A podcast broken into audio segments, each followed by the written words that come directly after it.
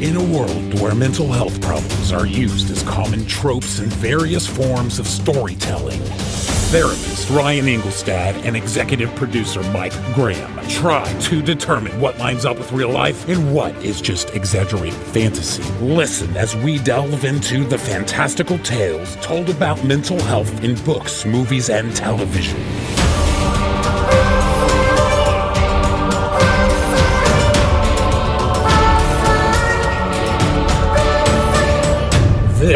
Is Pop Psych 101. Welcome back to Pop Psych 101. I am licensed therapist Ryan Engelstad here as always with my co-host, executive producer, and little monster Mike Graham. You know, I actually used to love the movie Little Monsters with Howie Mandel. I don't know if you ever saw that in Fred Savage. I can't say that I'm familiar with that particular little monster, Mike. I was referring to you as a Lady Gaga super fan. I don't I don't know the reference, so I went to the reference that I know, which is Oh, I'm, Howie I'm so Mandel disappointed in you. and Fred I Savage. honestly, Mike, I don't believe you. I, I don't believe for a second that you don't know that Lady Gaga's super fans are referred to as little monsters. it's an old '90s movie where Howie met. All right. All right, I'll say no. I really didn't know that though. All right. Well, I'm I'm here to educate you, and you're going to learn a lot about Lady Gaga in this episode, I imagine.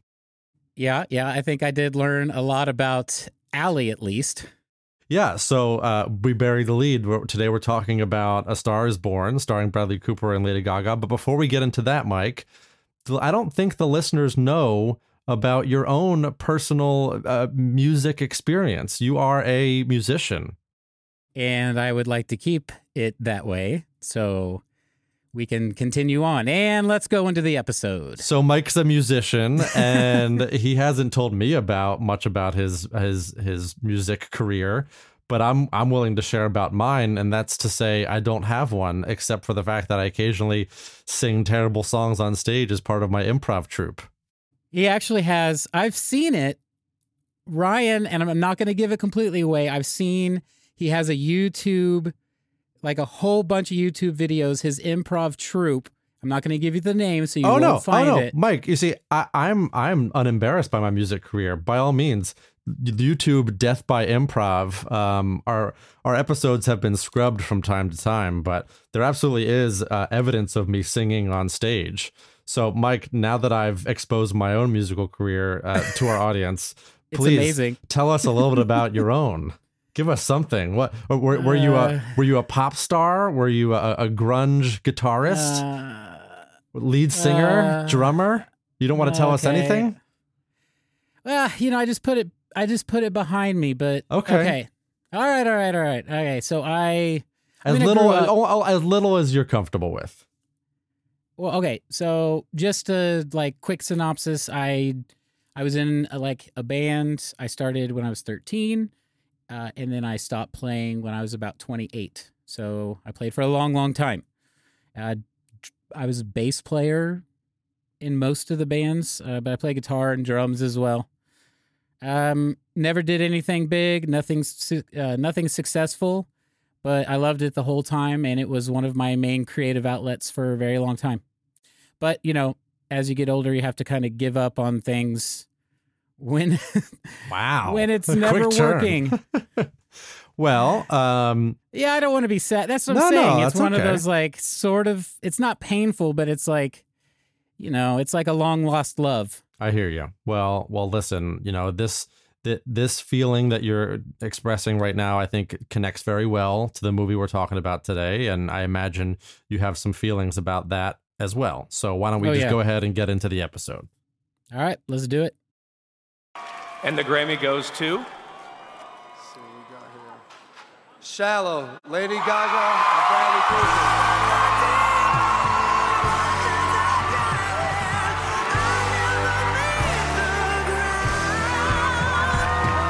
Thank you. Thank you so much. I gotta thank God. Thank you for looking out for me. Thank you for my family at home. I love you. Thank you. I wish Bradley was here with me right now. He's at the BAFTAs over in the UK. I know he wants to be here. Bradley, I loved singing this song with you.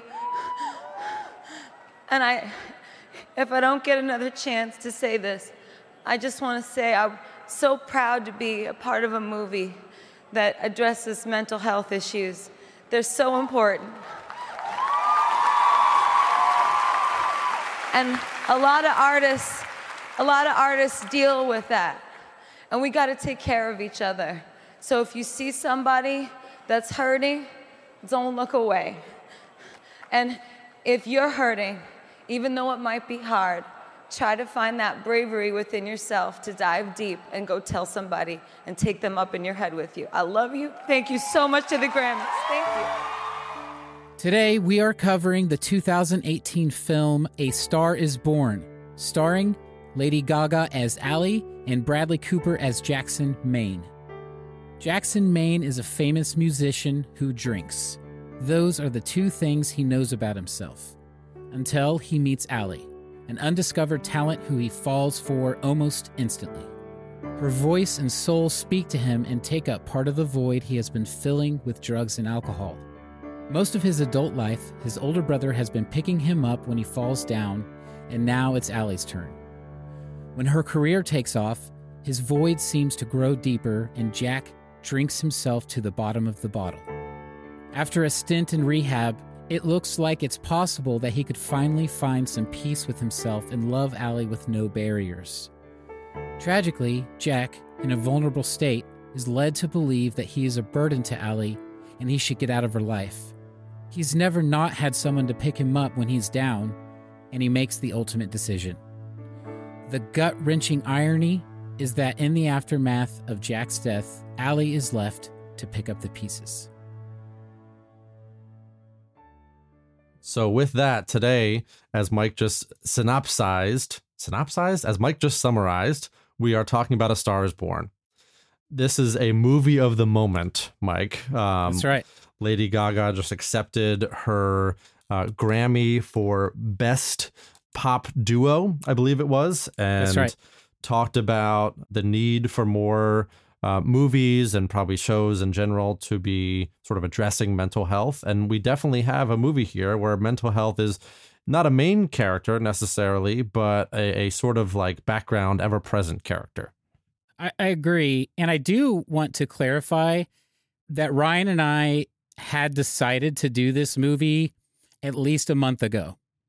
So th- this definitely isn't just like jumping on the let's do this right now sort of thing. This was we knew we were going to do it, we but we were kind of waiting for the DVD to come out so that everyone had the chance to watch it along with us. And so if you're listening to this, the DVD actually is coming out. Uh, if you're watching this the day that we release this episode, it comes out tomorrow, but it, it's probably already out by the time you're listening to this.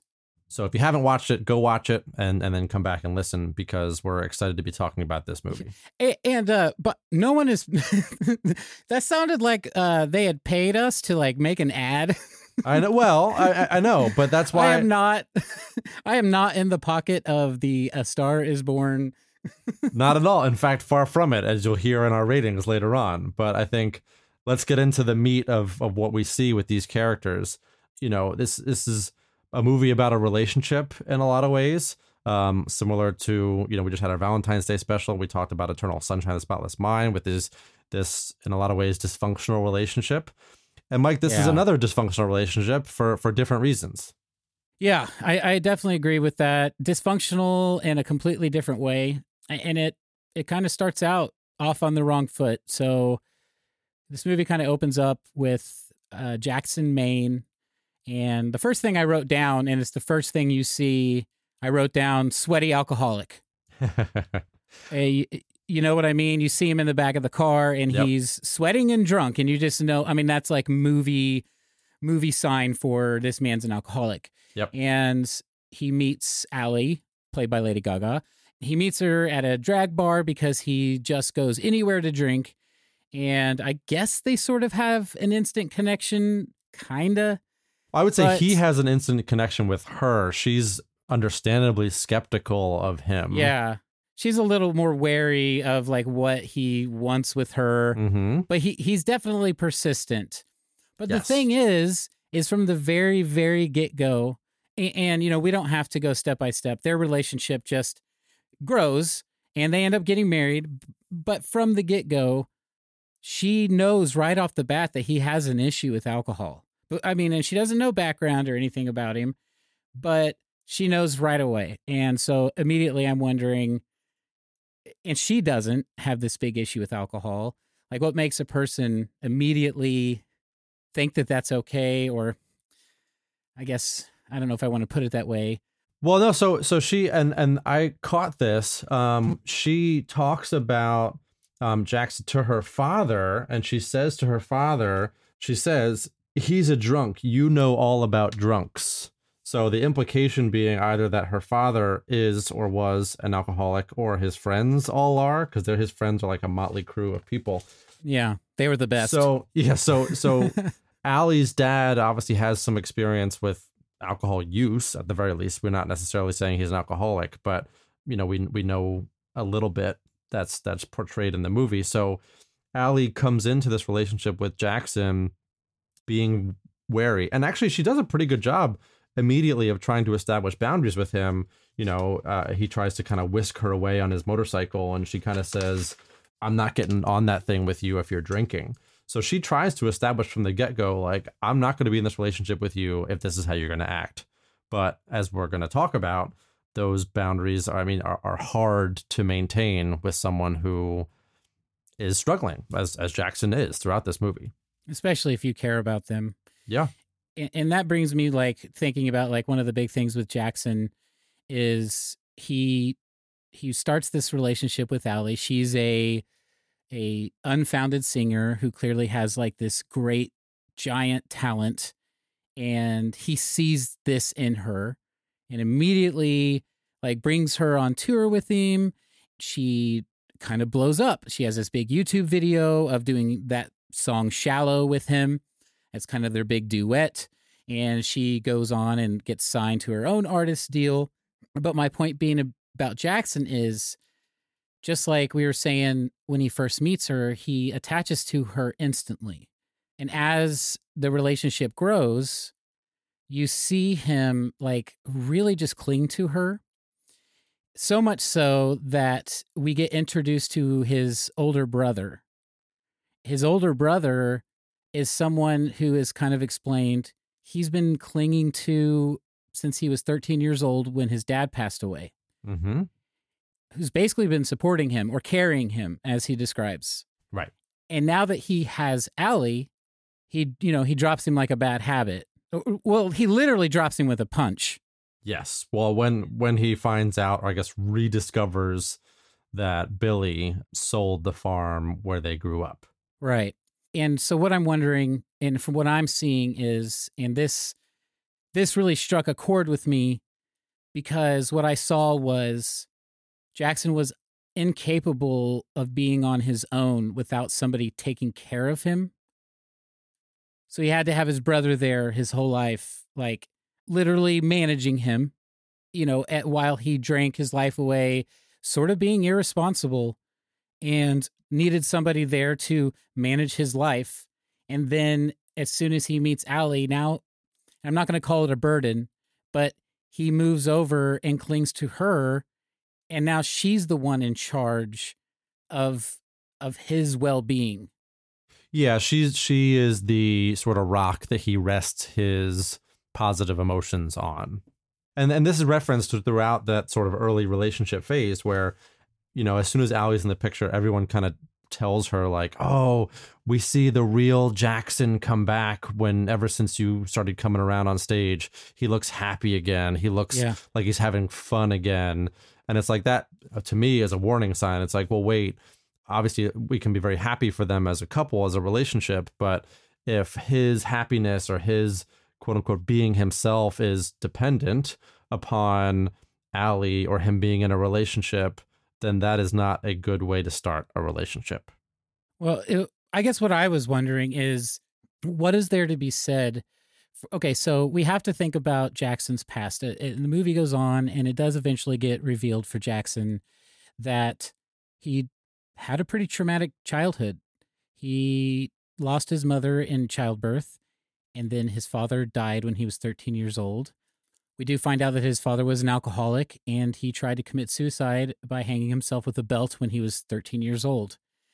Uh, I'm wondering. Hold on, Mike. Just pause real quick. Was that was it Jackson's dad that attempted suicide with the belt, or was it Jackson talking about his Oh, own attempt? I was talking about Jackson. Jackson talking about himself. Okay. Yep. Yeah. Go on. so what I'm wondering is, so he and, he gets raised by his brother, and, and like I was saying, he clings to his brother, then he switches to Ally. What is going on there with his need to have someone there to take care of him, and also his uh, unwillingness to, I guess, push on or pick himself up? Yeah. So essentially, and I, I sort of hinted at it, uh, but essentially, what we're dealing with is a a person in Jackson who is codependent. He's dependent on people in his life, and those people have changed, but he's dependent upon those people for him to sort of uh, meet his emotional and self esteem needs. Um, that without those people in his life, whether it be Ally or his stepbrother Billy, that basically he wouldn't be able to function. Uh, Where, where at least that that's the sort of sense that we get. You know, his brother, you know, uh, takes care of him during all his alcohol binges. He gets him into bed. He cleans him up. All these sorts of things. Um, helps obviously manage his tour, and probably even more than that. You know, helps him manage his sort of hearing problem that we don't get a, a full picture of. But he's got this Yeah. like ringing in his ears thing. Yeah, I think that was a, a, a way they were showing Yeah, that the family was taking care of him because he was unconcerned with his own Yeah. health. yeah, taking care of him more than he was taking care of himself. Absolutely. Yeah. So Jackson is this person who, probably as a result of his traumatic childhood, came to rely upon the presence of others for him to feel secure and for him to feel good about himself and and for him to even be able to experience positive emotion because you know it, it's sort of portrayed in his early you know music days before Ally comes into the picture that he's this presumably this famous, at least to a certain extent, this famous musician, but we don't really see him happy. We don't see him enjoying, you know, the sort of adoration of his fans. It's just like, you know, I'm doing this, and then as soon as I get in the limo, I'm starting to drink Jack, and I'm looking for the closest bar to drink more. And yeah, I mean, for all we know, he never enjoyed it. exactly. So, what does this look like? And what I'm wondering with all this, so we're seeing this like through the eyes of this, you know, giant famous musician who may or not, may or may not be happy with his own life. But what does this look like in your office in real life? Is this like a failure to launch situation? Is this is this somebody living with their sibling? So yeah, it's How a good question. yeah, what do yeah, you see in a real life situation? Because Mhm. you know, not everyone is a famous rock star. No, of course. So if we're sort of talking about codependency, and this is to, just to take a step back, you know, codependency as it's understood now has definitely evolved since this sort of term started being used to describe relationships. It was initially created to sort of um, talk specifically about spouses of alcoholics or, or what they referred to as co-alcoholics. And over time, it was sort of identified that that these symptoms that the alcoholics essentially being codependent upon their spouses and vice versa in, in a lot of cases um, is is present even in relationships where addiction is not um, part of the dynamic. So what we have here is this sort of and there, there are a list of sort of uh, i guess you would say symptoms or factors that we would look for that would give us an indication that uh, codependency might be present within a relationship or a codependent relationship. Things like low self-esteem. So you asked me you know what this would present like in my office. Um, right. And Ryan, if I can clarify, yeah go ahead. And I, I just want to make this like crystal clear, what I'm what I'm thinking is I was I'm thinking like general mental health issues and disorders because eh, you know I grew up and when I became in my 20s, you know, my sister took care of me, especially through like all my breakdowns. Like I, I live with my sister in my basement. She picked me up. She's the one that fixed me, you know? So like when I saw Jackson, I, I can't tell you, especially because of the musician stuff, like how much like, oh my gosh, once again, I relate here, you know? yeah But but then even so, I met my wife and, and a lot of time, you know, and I live I live with my wife, and and she's my rock, and I've said that before. Yeah. And uh, but my sister and my wife will tell you that if I hadn't met Brianna, where would I be? And my wife would say probably in my sister's basement. Mm. So I, I guess that's the lens that I'm looking at it. And I'm wondering if people with mental health issues that that cling to their family and even to a relationship like this in a codependent way, it, it- what that looks like. Is it? I mean, does it look just like what I was going through, or Well, it certainly can. You know, I think when the, the when we're talking about the sort of spectrum of mental health issues, right? Depression, anxiety, PTSD, you know, how those issues are responded to by people's significant others, friends, family members can absolutely create this sort of dynamic that could lead to codependent relationships. So really, in a lot of ways, we're just talking about boundaries, right? I mentioned Yeah. before how Ally, you know, tries to establish clear boundaries with Jackson in the start of their relationship, um, but Jackson, in in a lot of ways, does not uh, respect those boundaries. You know, either he says he's not going to drink, but then he does, or he drinks but he lies about it, or then Right. he he goes on a bender and and really drinks and really screws up. Um, but Ally is always there for him. so yes and no. Um, you know, there's there's the point where she really reaches her breaking point after the Grammys when he obviously you know wets himself on stage, and that that sort of is a breaking point for her. And she says some some not so nice things, and he says some not so nice things, and that's also what we're talking about is this sort of ineffective communication. So even when someone as- attempts to establish healthy boundaries, if those boundaries are not consistent, and I guess I would argue and I hate to do this, but but Ally communicates her boundaries, but we don't ever really see her hold Jackson accountable. It's basically like, "Are you drinking again?" And he's and he, Yeah. he sort of acknowledges it, and then it's just like you know, and she just kind of throws her hands up and and continues on. Right. So there, there's She's very like, there. That's Jackson. yeah, exactly, and that's I mean, you know, she again, even I, she even says somebody somebody says something about him, and she even says he does this all the time, as, as like a like a matter of fact, like no big deal. He does this all the time. Exactly. So, you know, I hate throwing the term enabling around because I, I don't ever want to feel like I'm blaming uh, a partner or a family member. Um, And enablers are never to blame, but they are always sort of part of the picture, right? Right. So if you have a problem with the fact that he drinks privately on your own, but then in public or to other people, you sort of deny it or you minimize it, you know, that's sort of what enabling looks like. It's like, oh, that's just Jackson, you know, stumbling around again. Well, on the inside, the way you really feel about it is you're probably pissed or you're or you're or you're upset or you're devastated or you're sad. And that's the sort of core emotional thing with Ally that we don't really see until Jackson screws up at the Grammys. And then that's like a breaking point where he has to go to um, rehab, essentially, right? Yeah. Yeah. That's when he ends up in rehab. Yeah. So you so initially you asked me what it looks like in in a, a therapy session, and these are the things that would present themselves. It's like, let's say I had Ally in therapy.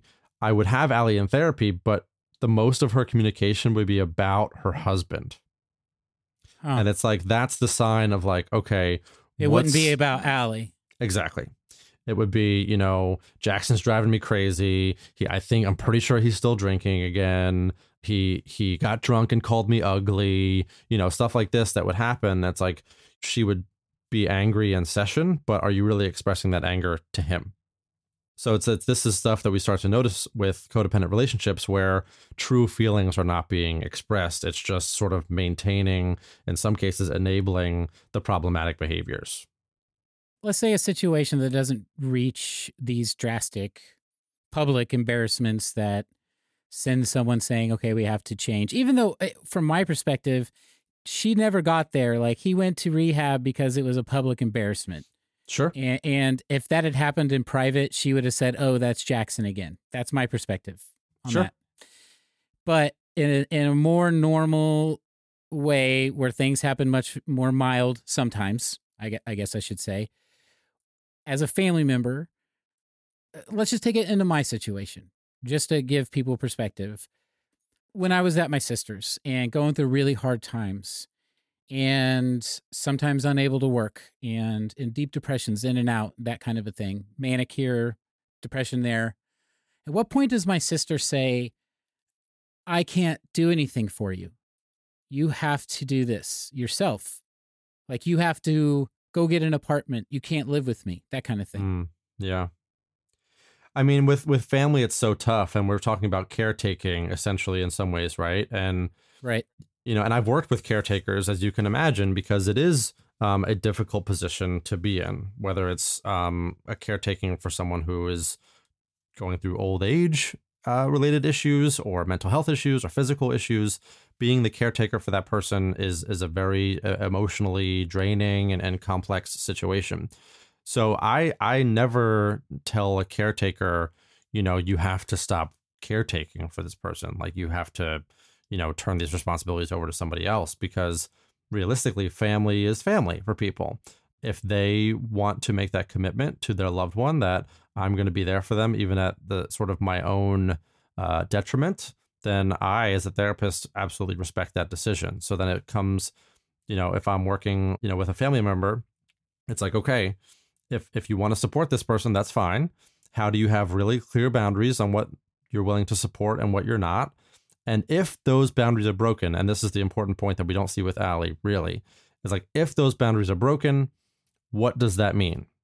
Does Yeah. that mean that your sister kicks you out? Does that mean that um, you know that uh, you have to start contributing financially? Let's just make up something. Does that you know? And and they can create those consequences to be whatever you need them to be, to in a way to hold you or whoever accountable. But to have those boundaries be really explicitly defined, so that both the caretaker can feel comfortable in this sort of um, even control to a certain extent that they've uh, established within the relationship, and the person being cared for can have really clear um, expectations of themselves. Like, okay, I obviously really appreciate this help that's being given to me, but it's also not this like carte blanche free pass that I can just kind of get away with forever. Yeah. And I think Jackson needed that a lot earlier Yeah. in his life. I agree. I kind of wanted to spend a couple minutes because I had some questions, and this is going to throw this off track here, but about creative people. And obviously, like Jackson's a very creative person. And for most of the movie, you don't really get a glimpse into his background until towards the end, which is one of my big problems. They don't really give you a sign like he he's an alcoholic, obviously, but that's Yep. really all they show you. hmm Eh, but they don't they don't really give you the deep dark past until 20 minutes left Yep. but you do find that out and once you find that out you can look back retrospectively and and i can kind of also relate to this as a former musician or or performer or creative person in general Sure. and and that is and we can go back to the very beginning of the movie when he meets Ally in the drag bar. He is sunken looking. Like I said, he's a sweaty alcoholic. He is, I mean, he looks, you know, like he's dead inside. He just, Mhm. there's nothing left in him. He meets her and then she goes back to change and they ask him to sing a song on stage and he picks up his guitar. And they show this happen to him several times throughout the movie. Once he starts playing, all of it goes away. Whatever pain he's held on to since he was 13, it just disappears. So, my questions surrounding this were he obviously has something going on, you know, whether it's PTSD or whatever. We're not going to, we don't have enough information, I don't think. But do we see a lot of struggles like at a higher rate in creative people? Like that's that was one of my big questions. So yeah, it's a good question, and um, you know, I don't, I don't have the statistics in front of me, but the sort of theme that I, I picked up on, I do think is very true for pe- for creative people, which is just this. So I would say, and and correct me if I'm wrong, you being a creative person, that you know they have this sort of desire to create something for public consumption. They want to do something that other people are going to see or hear or read or listen to And they want to be recognized. they you're right they want to be heard really i think if if we break it down they want to be seen in some way and, and sometimes that's because of their experiences in the past sometimes it's not right but this desire this desire to be seen kind of in some ways sets them up. And, and that's why i do think this is prevalent in people with creative interest. It's you get set up for this desire to maybe create what is um, on the inside on internal what is like special for you or, or or interesting for you. You have this desire right? And then you have the once you sort of take that step outside of yourself then it's the expectations from the outside, from society, that all of a sudden becomes either you're you're personally aware or anxious about it, as we see with someone like Ally, who talks a lot about her physical appearance um, Yeah. being something that she's self conscious about.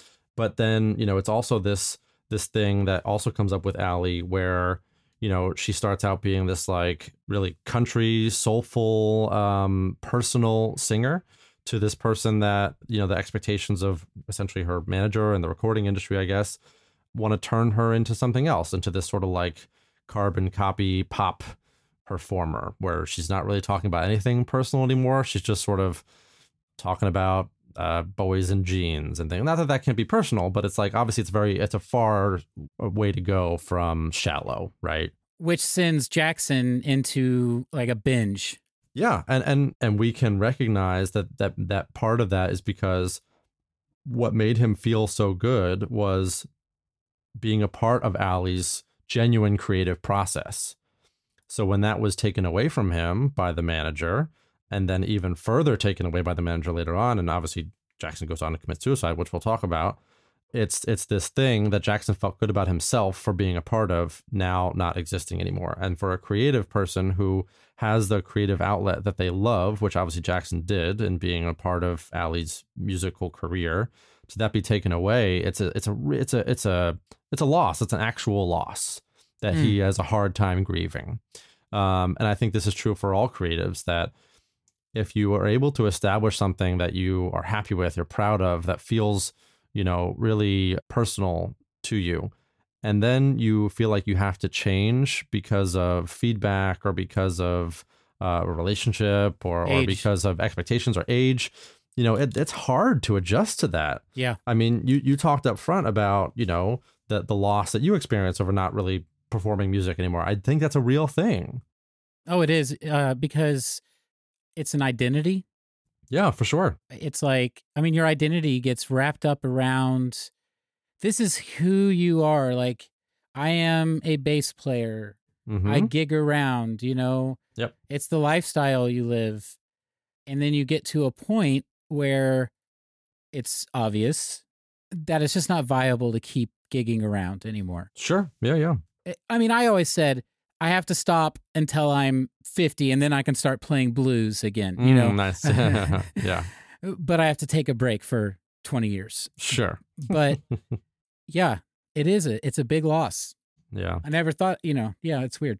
No, because I've I've gone through phases of it myself. I mean, I've talked about being a writer and like I like to see myself that way, but but there have been long periods of time where I have not written at all, and that's always in the back of my mind. Like, I mean, I'm not really a writer. If I'm not writing, I'm I'm not a writer, right? And it's like You're a- that. You're Brian, you are a beautiful writer. Oh, but but but it's this thing that we're talking about, right? If you're not doing it at present, does it really feel like you can call yourself that thing? So I think this is the struggle of of you of you write you write the ending to every episode. yes, thank you. That's true. Um, a different, slightly different kind of writing, but yeah, I mean, so so yes, so thank you. But I think what I'm what I'm expressing, and I think you're expressing as well, is that we want to see ourselves a certain way. We want to be seen a certain way.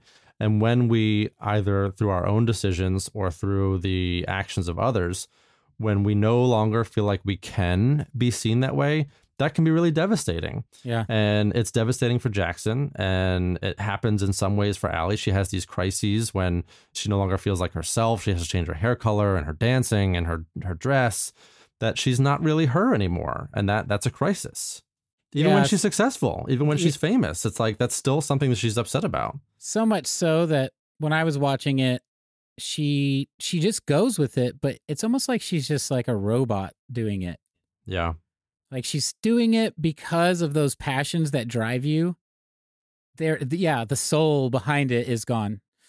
Um, but I think I think the we kind of have to talk about the ending. Yes. So, like we were saying, Jackson had a pretty rough past, and uh, rough to say the least. And, but we don't really find a lot about that till the last twenty minutes. When he goes into rehab, uh, he sits on the bench with I think the the therapist there, and admits that he tried to commit suicide when he's thirteen years old. Um, that his dad was an alcoholic. Uh, he tells his older stepbrother that it was actually him that he idolized his whole life, which was a "bah, I was crying" scene. Mm-hmm. Ugh, beautiful scene.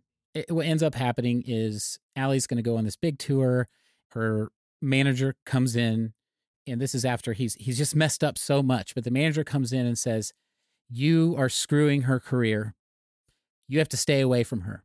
He's trying to say, "Leave her," or whatever. Yeah. A- And I took this a different way than you took it, Ryan. But essentially, well, not even essentially, what happens and what he decides is the only way, and why I was like, he's he's so codependent that he can't see another way out. He's like, if I don't have her, I can't make it, and I have to make the this decision for her, and he and he ends his life. Yeah. I, I guess I my only question to you is, what did you think?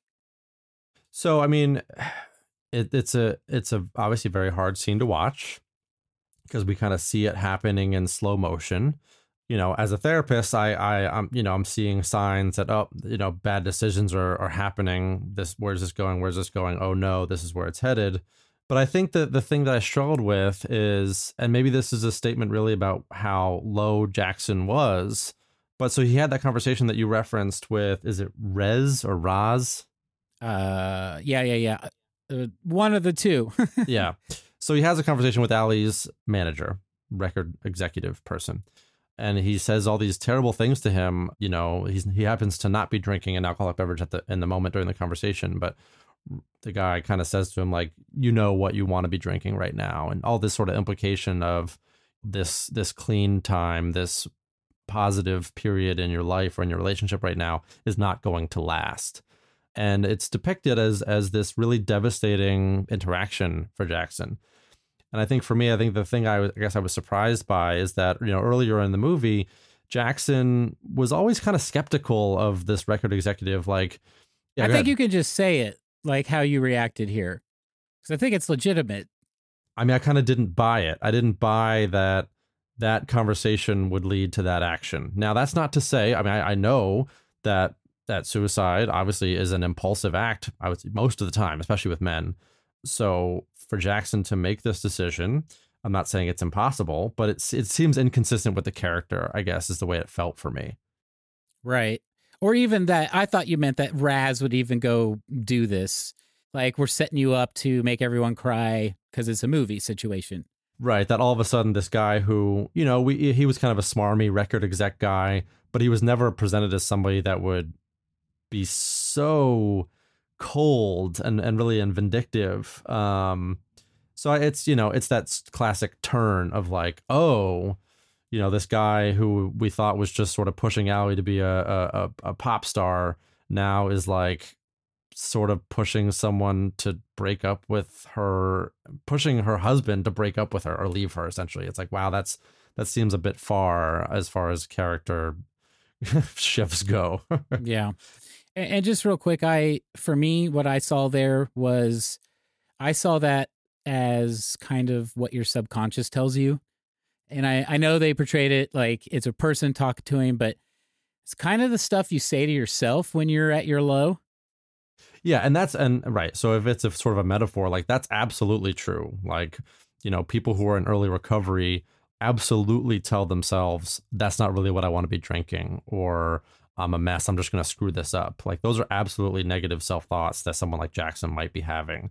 But I guess if that's the case, I would rather us see something like that, whether that be in therapy or in group therapy or in interactions with Ally, like for it to be triggered from this conversation with the record exec just doesn't feel, I guess, realistic to me.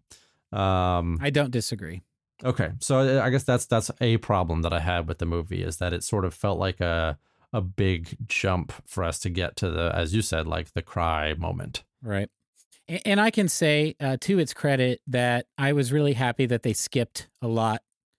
They they showed that it happened, but they skipped any sort of graphic detail, and then oh, they the suicide itself. Yeah. Yeah. Yeah. Yeah. and Mhm. then they skipped any of the aftermath. they skipped like Ally finding Yes. Jackson. Yeah. Agreed. So, but then they they end on the the beautiful I will never love again. Yeah. right. That one. Yeah. Yeah, and it was uh, That Ally performs, I guess, essentially at his like memorial service. I guess that was. Yeah. so Yeah, so I mean, it's it's it's there it is, and I guess so. That's a good example. Like, so then do like the flashback of of Jackson singing and writing that song for her, and it's like this is a healthy, happy, well, maybe not healthy, but this is a happy relationship. Like the idea that he's going to go from that sharing the song with her to this one random conversation with her record exec, and it's like that's it. Now my life is over. I just didn't buy it, so I don't know. That's not to say it wasn't a, a great movie. Obviously, it's nominated for Best Picture, but um, I just had some issues with the sort of character consistency that didn't necessarily Yeah. feel. there's definitely a lot of real stuff in this movie. And Oh, I- absolutely. I, I do applaud like Lady Gaga for her speech and for them like portraying anything i- i- like this at all out there. And I do agree with a lot of the things she said. But that being said, we're going to take a quick break and we will be right back. You are listening to Pop Psych 101, a show discussing mental health and pop culture through two perspectives a therapist and an advocate. We explore the accuracies of how mental illness is portrayed in movies, books, and television, for better or worse. All right, Mike. So I've been teasing this on our show for a long time, but I think it, this this movie makes it the right time to do this, which is that we are going to overanalyze, or I guess I am going to overanalyze, and then you're gonna we're gonna talk about it. But I'm gonna overanalyze a song. Um, Oh. it's it's time. It's time. Hey, So- wow. Uh, people in the chat group have been asking us to do music for like two months. and I've been wanting to do it. And what what better time than for us to to cover a song that has obviously just won a Grammy, but also from a movie that's almost essentially a musical and is nominated for Best Picture. So I totally agree. so so with that, we are about to overanalyze "Shallow" by Lady Gaga and Bradley Cooper.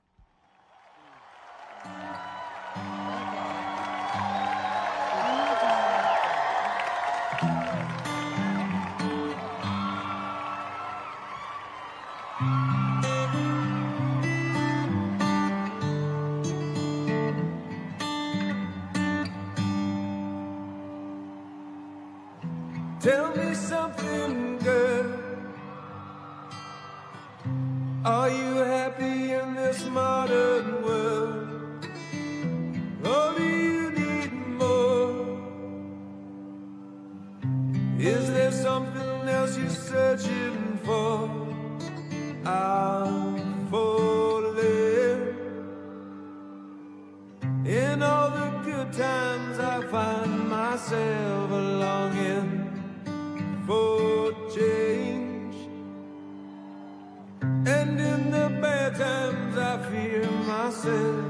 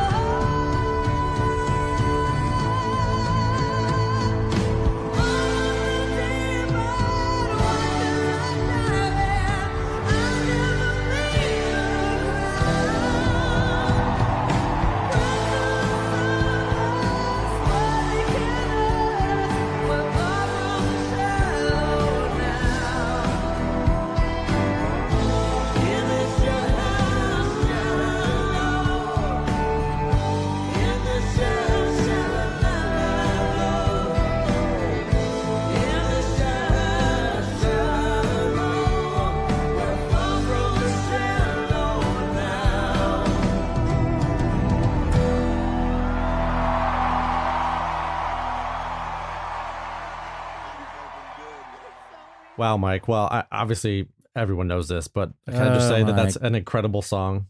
Oh my god. It's beautiful. Yeah. So I love it. so it's it's beautiful, and I hope my overanalyzing doesn't take away from its beauty. Real quick, Yeah. Go ahead. it's not fair either of them. Not fair. Acting and singing, both of them. That's just makes me angry. And good looking.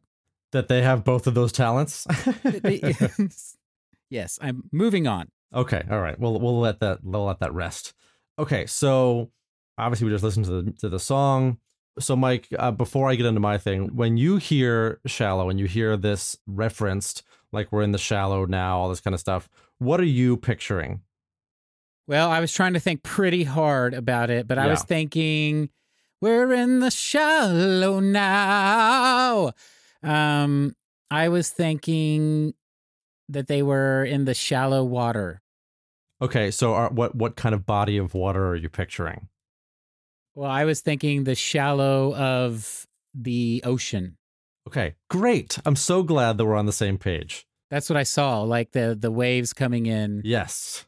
So, but but obviously, I have a lot, a lot of different layers and levels to this. Uh oh. So they actually say we're we're far from the shallow. So right, so that's the Okay. the post chorus that we're far from the shallow now, meaning so the shallow end right of the ocean is where it's pretty easy to stand. Right, you know, no no dangers of animal attacks or or riptides or Yeah, because it can't be a pool because that would be lame. it would be lame. Agreed. Agreed.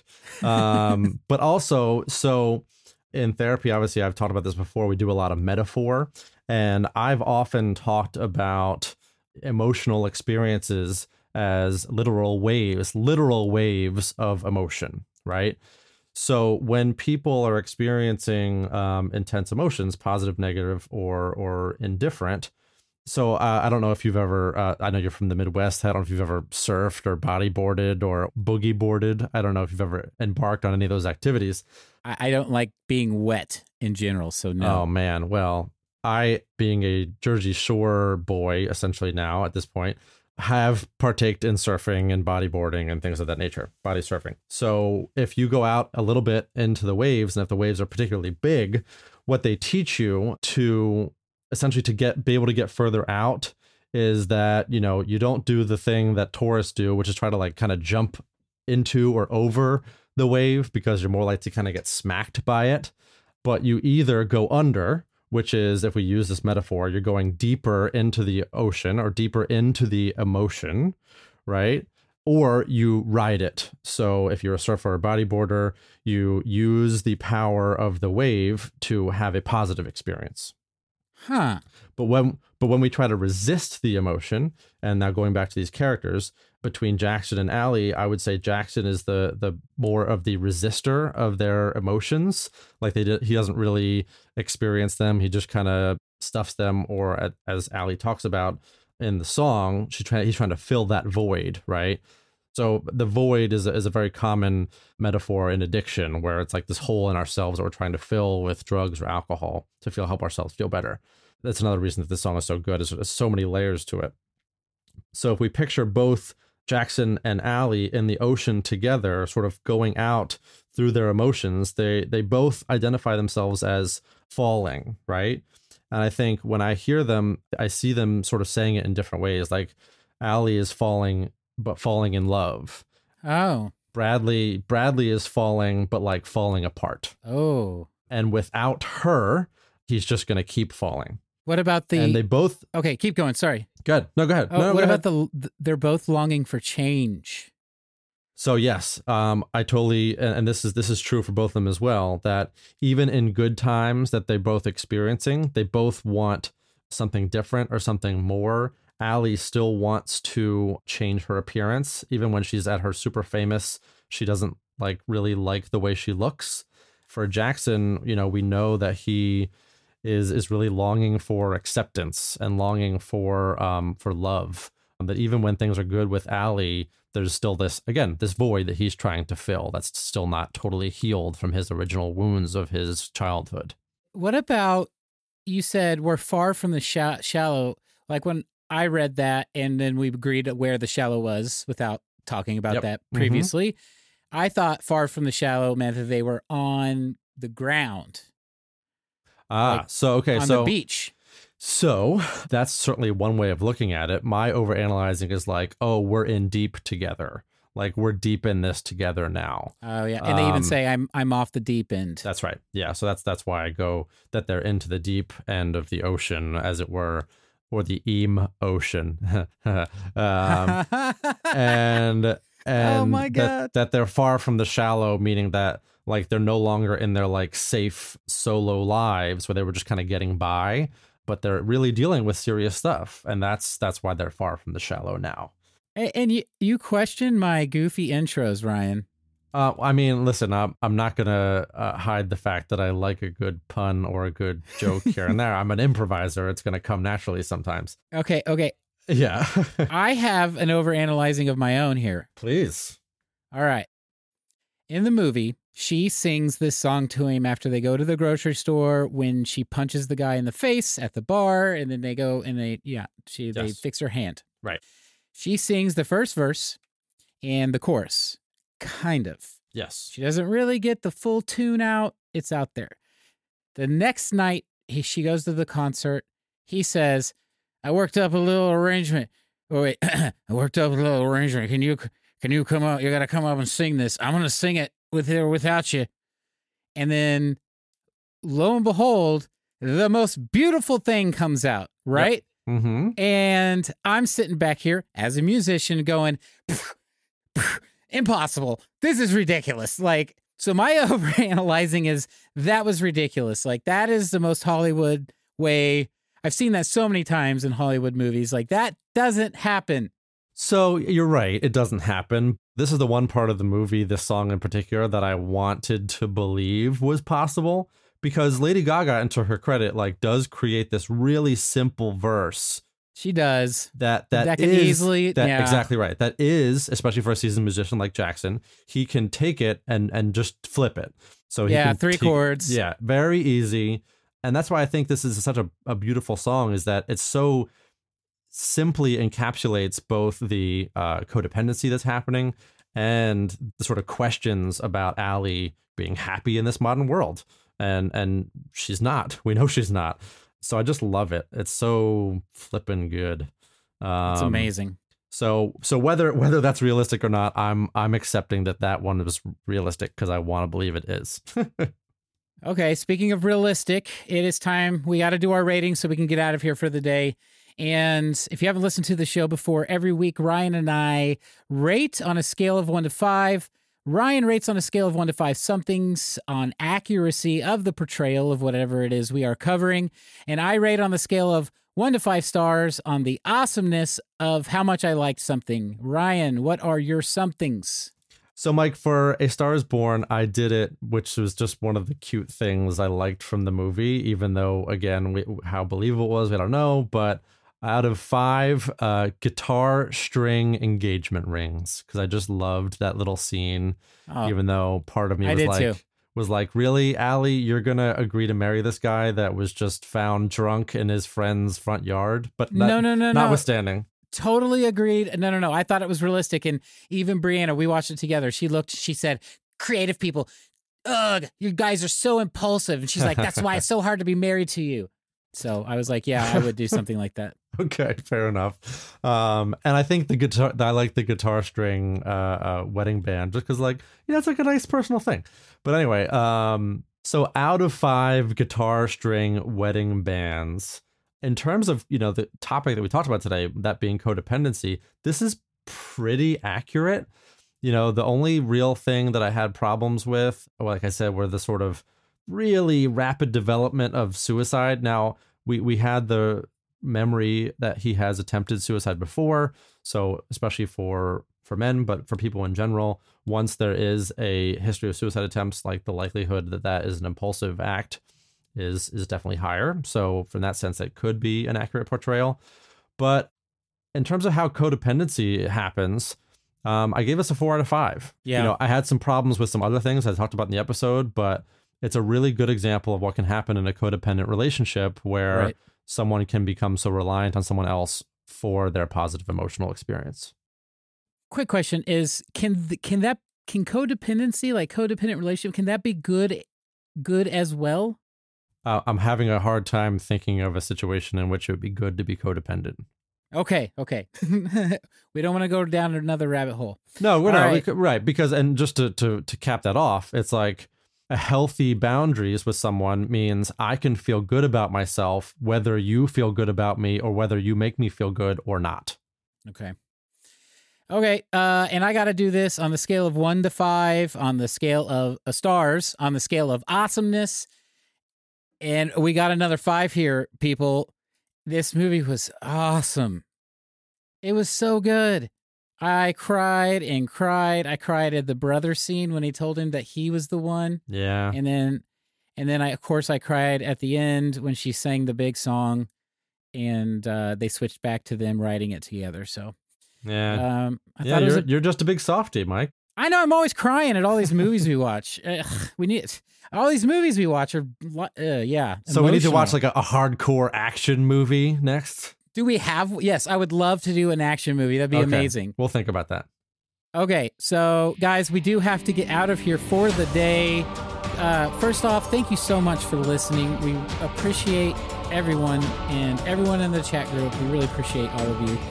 Uh, but we also have to give thanks to Kevin MacLeod for all the music that we use on the show. You can find him at incompetech.com for royalty free music. If you need to use music, you can find him there. And Ryan, thank you as always for talking with me every week. Thank you, Mike. Thank you, listeners. Okay, so A Star is Born is a highly acclaimed, awarded movie with a lot of star power. But what should we take away from it from a mental health perspective? Well, first of all, it is important to recognize that codependent relationships can happen to anyone, even if they are more prevalent with people who suffer from addiction issues. There are some questions you can ask yourself, though, to notice possible warning signs, such as Do you have trouble asking for help? If nobody is around, do you feel inadequate? Do you feel mean saying no? Do you, like Ally, often find yourself in the savior role?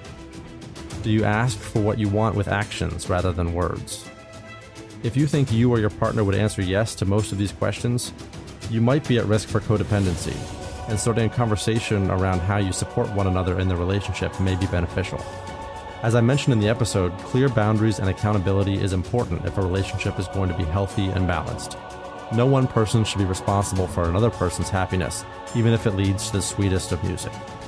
Relationships like Jackson and Ally's absolutely benefit from couples counseling because both partners can identify their needs and frustrations in a judgment free environment. Building healthy communication skills and mutual support is a very realistic goal that any couple can benefit from if they're willing to give it a try. Thank you so much for listening to our show. Thank you, as always, to my co host and executive producer, Mike Graham. If you like the show, please check out our social media pages. We are on Instagram, Facebook, Twitter, Snapchat, and YouTube at PopPsych101. We are specifically on YouTube for our fans who may be hard of hearing. We also love hearing from our listeners, so if you want to give feedback or suggest something for us to cover, you can email us at poppsych101 at gmail.com or join our Facebook group. Poppsych 101 is not only a podcast but also a radio show. You can find us on the real life radio station on Dash Radio. If Dash Radio is not installed on your vehicle, you can download their app on Android or iOS. For the podcast, we are on all major distribution channels, so please rate, review, and subscribe. We greatly appreciate it. For Mike Graham, I'm Ryan Engelstad. Thanks for listening to Pop Psych 101.